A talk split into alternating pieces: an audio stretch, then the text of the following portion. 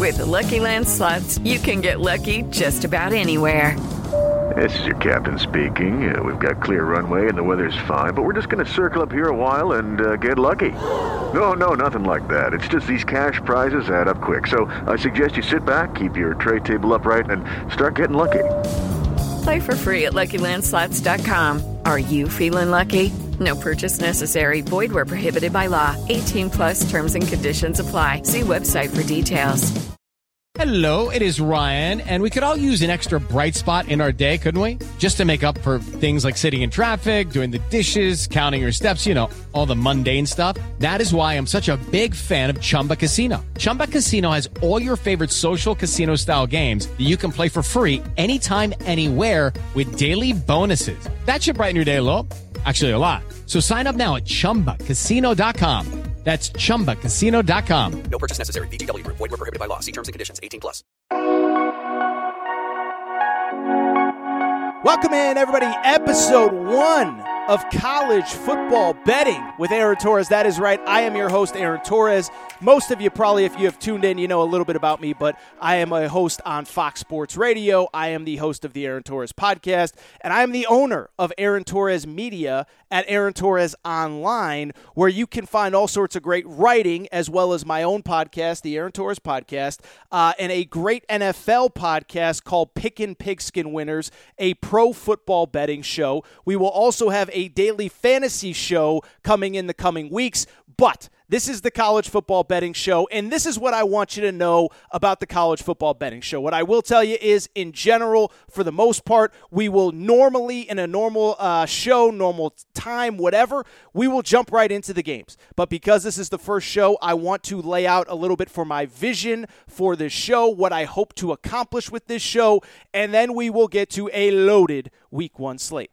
First of all, as I said, my name's Aaron Torres. I've uh, been covering college football basically forever. Been doing it about ten years. Worked at Fox Sports dot com for a very long time. Was at Kentucky Sports Radio for a while. And now, like I said, all my writing is at Aaron Torres Online dot com, where I will be making weekly college football picks. It's something I've been doing for years. Uh, and it's something that I hope, listen, I hope that all the experience that I have doing this, I can impart some wisdom on you. And ultimately, when you look at this show, first of all, a couple things. One, the goal is twice a week, quick, in and out. This show is going to be a little bit longer because I'm doing the intro, but in general, I want this show to be fifteen or twenty minutes, get you all the information that you need, and get you out. If you listen to the Aaron Torres Podcast, you know that I can go on a little bit long, uh, and I don't want to do that with this show. What I want to do is get you the information you need, get you on your way. Uh, generally, we hope to do two shows a week, once on Sunday night into Monday, just looking at a first reaction to the point spreads and the lines coming out of Saturday, and then from there, we will do a preview every Wednesday night into Thursday morning. That is the goal. That is what I hope to accomplish with this show. The other quick thing that I do hope to accomplish with this show, I just hope to make you the smartest college football bettor out there, okay? Um, I don't think there is anything more annoying than the college football or the betting guy on social media that yells and screams and, you know, have I done the hoodie AT? Have I had a little fun? Yeah. But one thing I never do, I never lie, I never deceit, I never this. Uh, I want you uh, to have the best information possible, and I am not going to be the guy that comes on and claims that I hit eighty percent of my picks or ninety percent of my picks or one hundred percent of my picks. Ultimately, I'd love to hit every single one of them, but I know that's not realistic. The goal is, of course, to hit one hundred percent of the picks, but really the goal for this show is to just get you the best information possible and then for you to responsibly do whatever you want with that information. I think and I hope there are going to be plenty of times where I give you an explanation on why I like a certain team or a certain game, and you sit there and say, well, that was really good information, but I just disagree with his analysis of that information. I'm taking the other side. Or I think there's going to be times where I say, you know what, I really don't like this game. I am going to be staying away. And you say, I don't know, man, you kind of sold me that this is the right side. That's another thing that you know about me and you've learned about me through the years if you've read my college football pick'em columns.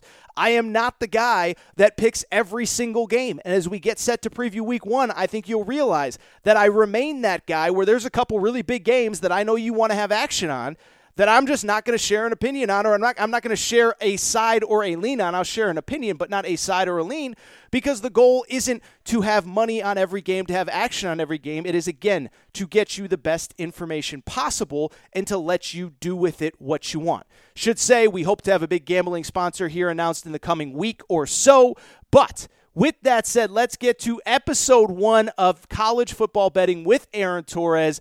Uh, loaded week one slate. And let's start with the big game. The big game is obviously Georgia-Clemson. Clemson opens as a three-point favorite. The over-under is about fifty-one and a half. And what I'll tell you is this. Uh, one, it's obviously the game of the year. Cannot wait. But two, uh, fascinating kind of subplots, and you know what they are. You know what it all means for the playoff situation. In terms of this game itself, though, I'll be honest. I'm a little worried about Georgia, and I love Georgia in the preseason. I actually picked them to win the national championship, so you're probably sitting there saying, how can you pick someone to win the national championship, and then you're picking against them in week one? It's really simple. I don't think that they are in the right, you know, the right space coming into this game. For people who do not follow Georgia on a day-to-day basis, their top red zone tight end, Darnell Washington, is hurt, probably will not play in this game. One of their top cover corners, Tykee Smith, is hurt, will not play in this game. Wide receiver Eric Gilbert is uh, away from the team, and it's a weird personal thing, and he's had personal things his whole career. He is not with the team. He will not play in this game. And then Georgia's best wide receiver, George Pickens, got hurt in the preseason, in spring practice, excuse me. And so when I look at this Georgia team, I think they have the talent to win the national championship, but I think that this is just the wrong spot to be playing Clemson in week one, down two top receivers, your top tight end, and a top cover corner. And so when I look at this game, I worry about Georgia. I worry about the fact, by the way, that when it comes to Clemson's side of things, this Clemson's defense is going to be really good. I think everybody is so focused on Trevor Lawrence. How do you replace Trevor Lawrence? The bottom line is Clemson returns ten starters off last year's team, team that went twelve and oh in the regular season or whatever it was. I guess they went twelve, what eleven and one because of the Notre Dame game. We all know they would have beaten Notre Dame uh, if if Trevor Lawrence had played in that first game. But they returned ten starters off that defense, and put simply, I think it's the best defense that J T Daniels is going to see all year. Good news for Georgia. Their defense is still really good. I expect a low-scoring game, but when I look at the two offenses, I just think that D J Uiagalelei, uh, who we're all going to learn how to say that name, no different than Tua Tonga Viola, uh, I just think D J Uiagalelei, I just think he's got more dudes around him. Keep in mind that Justin Ross, who was the team's leading scorer, uh, leading receiver in twenty nineteen, he is back. He did not play last year because of that neck injury. Um, and so when you look at Clemson, they have a few more weapons. Uh, they have, I think, the better defense coming into this game, and Georgia is just banged up. I think Georgia can lose this game. I don't think it changes the long-term trajectory of their entire season. Yes, they would basically need to go undefeated from there, beat either Alabama, A and M, or L S U in the S E C championship game. But I just don't like how banged up they are and the marquee players and marquee personnel that will not be in this game. Personally, I do like Clemson minus three. And I do like the under of fifty-one and a half. I kind of believe this will be like a twenty-eight to fourteen, twenty-eight seventeen type game, a Clemson win. But I do like Clemson and the under in this game. But the important things that you need to know: Georgia's really banged up. Their best deep threats are not available, which I think will hurt against a Clemson defense that got exposed deep by Ohio State in the playoff last year. And Clemson, for all the focus on Trevor Lawrence, they return a ton on defense, and I think they might have a chance to have the best defense in college football. Speaking of elite defenses, let's get to Alabama and Miami, because I think when we come into this game, everyone is going to look at Alabama. They're going to say, look at all they lost on offense. They lost every single offensive coach off that staff, including Steve Sarkisian. They lost Mac Jones, the now starting quarterback of the New England Patriots. They lost Najee Harris. They lost Devontae Smith. They lost Jalen Waddle. And they're playing a really good Miami team, and that scares us. By the way, the line is nineteen and a half in this game in favor of Alabama. Obviously, it goes without saying they're the favorite. The over-under is sixty-one. But when I look at Alabama, I think everyone's focused on, well, look at what they lose. I want to look at it from Miami's perspective, though, because a few things. One, look, we all love D'Eriq King. We all love what he was about. We all love how he came to Miami last year and immediately changed the culture. But a few things stand out to me. One, he is going up against a really good Alabama defense, okay? Alabama has become known as this offensive juggernaut over the last two, three, four years. You know who had the number one scoring defense in the S E C last year? It was Alabama. You know how many starters they bring back off that defense? Eight starters. And so when I look at D'Eriq King and I look at the fact that he's coming off a major knee injury and now he's got to, in week one, go up against that Alabama defense with eight starters back, I'm worried.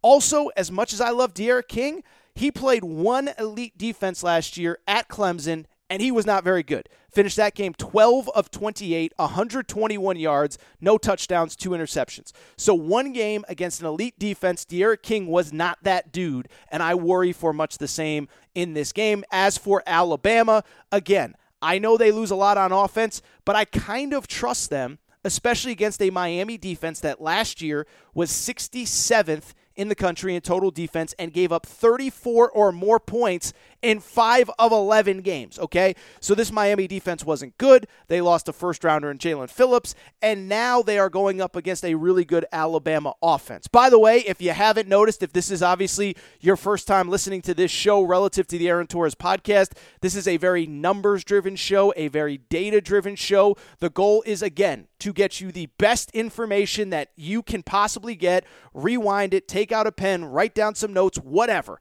But the bottom line remains, I'm just spitting out information as fast as I can get it out to you. Alabama minus nineteen and a half, I'll be honest, it looks good to me. That number has been going up. But when you look at this Alabama team, the defense that's coming back, D'Eriq King, and oh, by the way, Nick Saban. You want to know some crazy numbers on Nick Saban? How about these last five regular season opening games for Alabama? Obviously taking out last season against Missouri when they opened an S E C-only slate, but five neutral site games. Here are the final scores. They beat Duke forty-two to three in two thousand nineteen. They beat Louisville fifty-one to fourteen in two thousand eighteen. They beat Florida State, which came into the game number three in the country, twenty-four seven in twenty seventeen. They beat U S C fifty-two to six in twenty sixteen. They beat Wisconsin thirty-five seventeen in twenty fifteen. So they have dominated opening games. I like Alabama in this game, but again, the goal is to get you the best information possible and for you to do what you want with that information. Let's actually go from Saturday and rewind to the first marquee game of the season, and that is Ohio State opening against Minnesota at Minnesota. Ohio State is now a fourteen-point favorite on the road, and this is one where I'm going to be honest with you. You guys want me to be honest, you want me to be transparent, and you want me to get you the best information possible, but this is a game where, as of right now, and I may change my opinion between now and Saturday morning, but if I was in Vegas, I don't know that I'd rush to the window and bet it. If I was uh, in Tennessee or Indiana or uh, Illinois, I don't know that I would rush to my, my app and bet it. And the bottom line is this, is that Ohio State is obviously an insanely talented team. Uh, they're the best team in the Big Ten by far, but this is a tough home opener, okay? Remember that Minnesota just two years ago won eleven games. Two years ago, Minnesota went eleven and two, uh, nearly won the Big Ten West, and had its best season basically in one hundred years under P J Fleck. Last year, they went just three and four overall, but it's worth noting this. Two of their four losses were in overtime, and one was by a field goal. So as easily as they went three and four, they very, very, very easily could have gone five and two, something like that. Uh, in terms of Minnesota, I think what you need to know is, by the way, I should mention with Ohio State, my other concern in this game with Ohio State, the reason that I would not bet the Ohio State side is a few things. One, again, road, crowd, that matters. Remember, we now have crowds, we have full stands, and C J Stroud making his first career start on the road at night in the Big Ten. That is not easy. Never forget they also have Oregon next week in a huge game, and so obviously I don't want to say they'll be looking ahead, but that allows the back door to be open. In terms of what you need to know against Minnesota, like I said, they were three and four last year, but two losses in overtime, one by three points. Uh, they easily could have been five and two, six and one type team.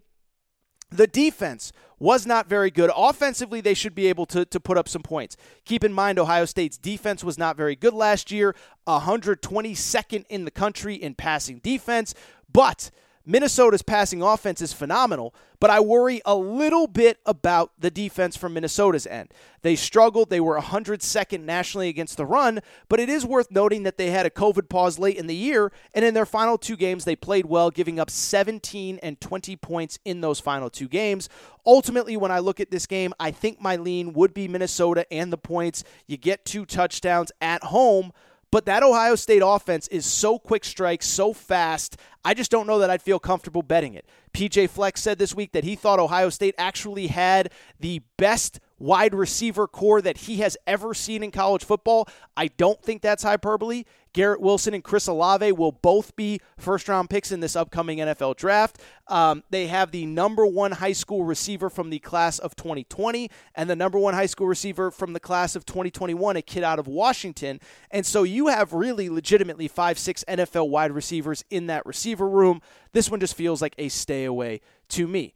Let's go back to the Big Ten. Let's go back to Saturday. And you just talk about a really, really, really interesting game. Minnesota, or excuse me, Penn State and Wisconsin, okay? So Penn State and Wisconsin are two teams that I think you can legitimately say, and I know that they are legitimately saying that COVID really screwed some things up for them last year, okay?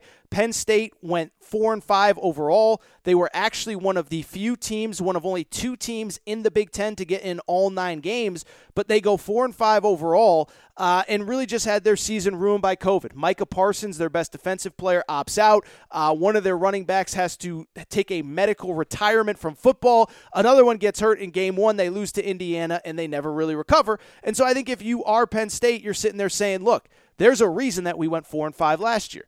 For Wisconsin, I don't think it was much better in terms of dealing with COVID and in terms of dealing with the situation that they had to deal with, which was this. They dominate Illinois in their opening game, and then the next day, you know what happens? Their starting quarterback, Graham Mertz, comes down with COVID. And you know what happens right after that? Paul Chryst comes down with COVID. And so they have to take a two-week pause. They lose two games off the schedule that they probably would have won, and then they go one and three in their next three games. They finish th- or next four games.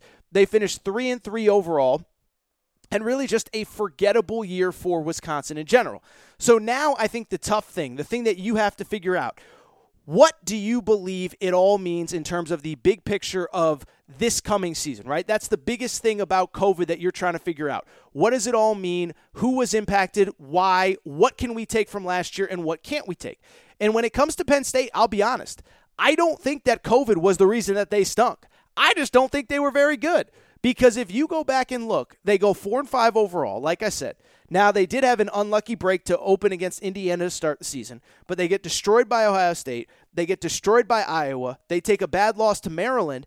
And then even when they won four straight games to end the season, the teams they beat weren't very good. They beat Michigan, who stunk. They beat Michigan State, who stunk. They beat uh, Illinois, who stunk. And they beat, who was the last team? Rutgers, who stunk. Those four teams combined to go nine and twenty-one, and all their wins were against each other.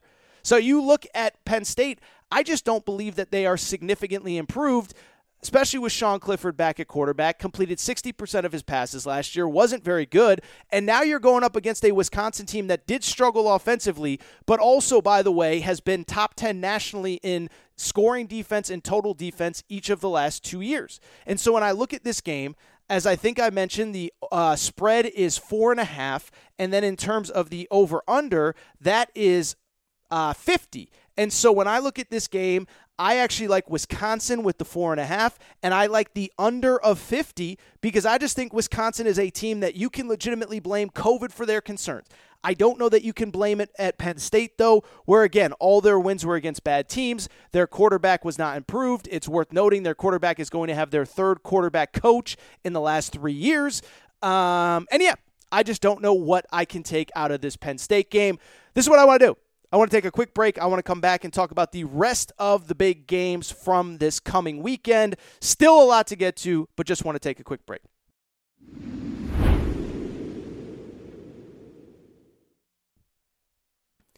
All right, I'm back. Uh, let's get right back into it. I don't want to waste any more time. I told you twenty to twenty-five minutes, and I think we can get in everything else that you need to know. The next big one, it is actually being played, I don't know, about fifteen minutes from where I live, the Rose Bowl in Pasadena. That is L S U at U C L A. L S U is a three-point favorite. The over-under is sixty-five. Here's what you need to know. If you listen to the Aaron Torres podcast, You know I love U C L A. I've loved U C L A all offseason. I loved them before Kirk Herbstreit picked them to win the Pac twelve South. And I really, when this was about five and a half, six, six and a half over the summer, I planned on hammering U C L A. Then in week zero, they're one of the few teams that plays. They play Hawaii. They destroy Hawaii forty-four to ten. Zach Charbonnet, who did nothing at Michigan last year, shout out Jim Harbaugh, runs all over uh, Hawaii. And U C L A dominates. They win forty-four to ten. They're up thirty-one to three at halftime. So I really like U C L A. I think they're going to be really good this year. But this feels like the classic overreaction to week zero when there were only three games on. And so I'm afraid to take the U C L A side. Now, what I would also say, I'm kind of afraid to take the L S U side too. L S U, as easy as it, as it is to forget, had a historically bad defense last year, okay? They finished, in terms of F B S teams, L S U finished one hundred twenty-fourth in total defense and one hundred twenty-seventh in pass defense, and that's out of one hundred twenty-eight teams. Now, I know Bo Pelini was the defensive coordinator. I know he has since been fired. I just don't trust this team to be have things figured out in one offseason and be ready to go at the Rose Bowl. I think it's also worth considering. We know what has gone on in Louisiana over the last few days. Um, you know, obviously there are bigger issues than football, but I only bring it up to say uh, when I look at this L S U situation, keep in mind they've been on the road since Saturday. They left for Houston. They've been staying in Houston. By the time they get to U C L A, by the time they get to L A late Thursday, early Friday, they're going to have been on the road for a while already. So in terms of this game, I would probably lean like U C L A first half, but I just don't feel great about any side in any direction, and it's just one I'm going to stay away from. Next big game. Let's get to the Ragin' Cajuns uh, of Louisiana against Texas. And I think everybody knows, but Louisiana is ranked, and Louisiana is really good. They were ten and one last year, eleven and three the year before. That equates to twenty-four and two over the last two seasons. They beat Iowa State last year at Iowa State to open the season, and this is a really, really, really good team. They rank, they're opening in the ranked in the top twenty, and they obviously play at Texas in Steve Sarkisian's first game as the head coach of the Texas Longhorns. When I look at this game, I can't lie. I think Texas fans should be worried. I get that Sark's a good coach. I actually like Sark. I think he'll be successful, but Louisiana Lafayette, and I'm, I still call him Louisiana Lafayette, but the Louisiana, they don't like to go by Lafayette. The Ragin' Cajuns, ten starters back on defense, and the one thing they do really well goes in direct contrast with what Texas wants to do. They defend the pass extremely well. Texas is a team that obviously wants to throw the ball all over the yard under Steve Sarkisian. When you look at Louisiana last year, they they were number six nationally in the country in total defense, or excuse me, in pass defense. And how about this for a stat when it comes to the Louisiana Ragin' Cajuns? This blew my mind when I saw it. Of their eleven games, seven opponents were held under two hundred yards passing. In this era, that's insane. They also have eight different players who have started at least three games for this program in the secondary in this program right now. And so when I look at this game, I'd be worried if I was Texas because this might be the best pass defense that you face all year, and that isn't hyperbole. I think this is close. I think it's back and forth. I think Louisiana has a chance to win this one late. As a matter of fact, I'll tell you one quick funny story that I wrote about in my picks column at Aaron Torres Online on Wednesday morning. But uh, I was in Vegas over the summer, and I was with a buddy, and we went into the we were in the hotel, and we were going back up to the room, and we get in the elevator. Big guy walks into the elevator with a very nice-looking young lady. I assume it was his girlfriend, whatever. Uh, not really paying attention. I notice he has a Louisiana Ragin' Cajuns bag, like a bag with a logo on it. And right away it registers, this guy must play football for Louisiana. So why do I bring it up? I kind of make some small talk. I say, hey, man, how you guys feeling about Texas week one? Guy looks me dead in the eye, and he says, we're beating him. And then he goes back to talking to his girlfriend and completely ignores me. I bring this story up only to say this is the kind of information you won't get anywhere else. But when you have a guy that looks you in the eye, as confident as this guy was, sold that this team is going to win, I trust them. I think they win outright. I think they, they cover the eight. If I had guts, I would bet them outright. But I like Louisiana to cover the eight against Texas. Uh, looking at some of the other games, I'll try to make these quick. Indiana, Iowa, I will stay away from. Um, when it comes to Iowa or Indiana, excuse me, anyone who follows my work or listened to the Aaron Torres podcast last year knows I basically bet against Indiana every single week, and they basically made me look stupid every single week. Now, my concerns with this team is is as follows. One, Michael Penix, their quarterback, is coming back from a major injury. He is expected to start week one, but it's not as though it is going to be an easy start for him against a really good Iowa team. My other concern, Indiana was great at turning people over last year. That sounds like it should be a good thing, right?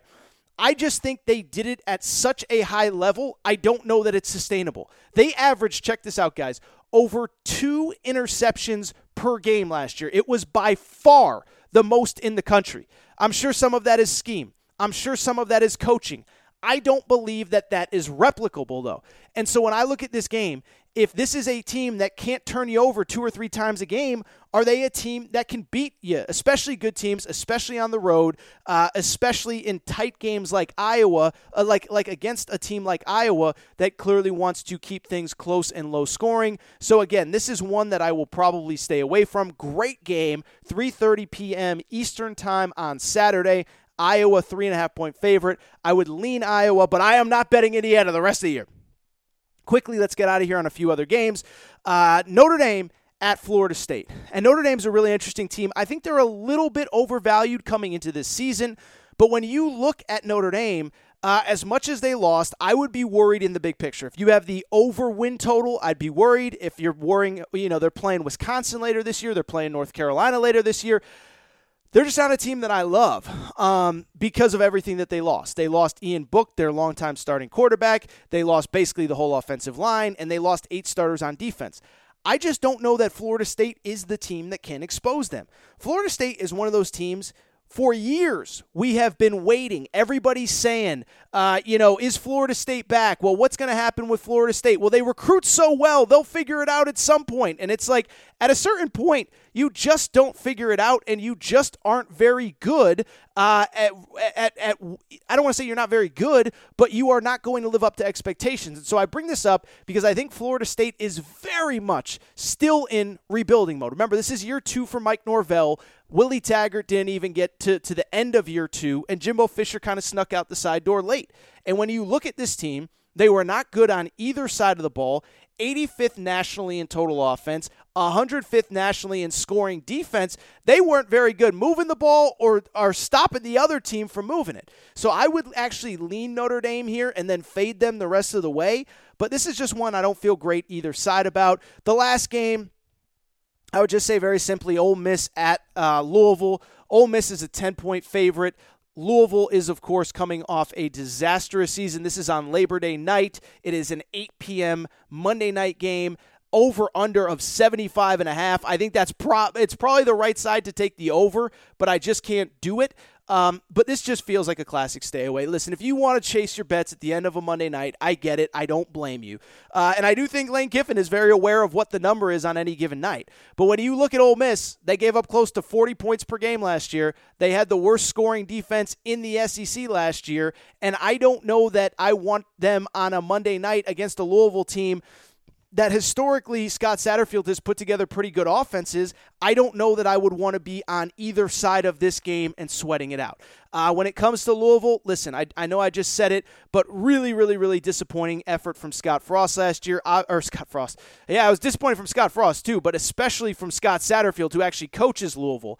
Uh, they were a team that came in with really high expectations. They had gone seven and five in year one. They go four and seven overall, and you look at their wins, none of them were very good. Western Kentucky, Wake Forest, Florida State, and, and Syracuse. They were a team that took a major, major, major step back and really struggled with turnovers, really struggled with a lot of different things. They were actually minus twelve in terms of turnover margin.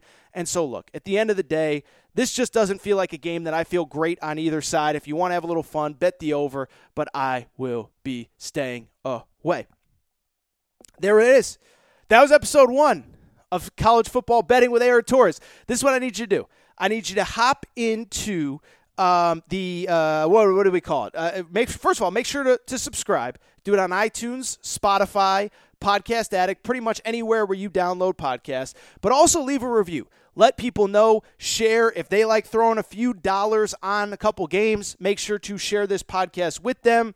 This is supposed to be fun. This is supposed to be informative. Like I said, we're at about twenty-eight minutes. And keep in mind, it's only because the week one slate is so loaded. So week one is in the books. We will be back next week. But that is college football betting with Aaron Torres. Make sure to subscribe. Make sure to rate and review. If you want to hit me on Twitter or uh, Instagram or wherever to let me know what you think of the show. Let me know. We will be back next week with another episode. Judy was boring. Hello. Then Judy discovered Chumba Casino dot com. It's my little escape. Now Judy's the life of the party. Oh, baby, mama's bringing home the bacon. Whoa, take it easy, Judy. The Chumba life is for everybody. So go to Chumba Casino dot com and play over one hundred casino-style games. Join today and play for free for your chance to redeem some serious prizes. Ch-ch-chumba. Chumba Casino dot com. No purchase necessary. Void where prohibited by law. eighteen plus terms and conditions apply. See website for details. Hello, it is Ryan, and we could all use an extra bright spot in our day, couldn't we? Just to make up for things like sitting in traffic, doing the dishes, counting your steps, you know, all the mundane stuff. That is why I'm such a big fan of Chumba Casino. Chumba Casino has all your favorite social casino-style games that you can play for free anytime, anywhere with daily bonuses. That should brighten your day a little.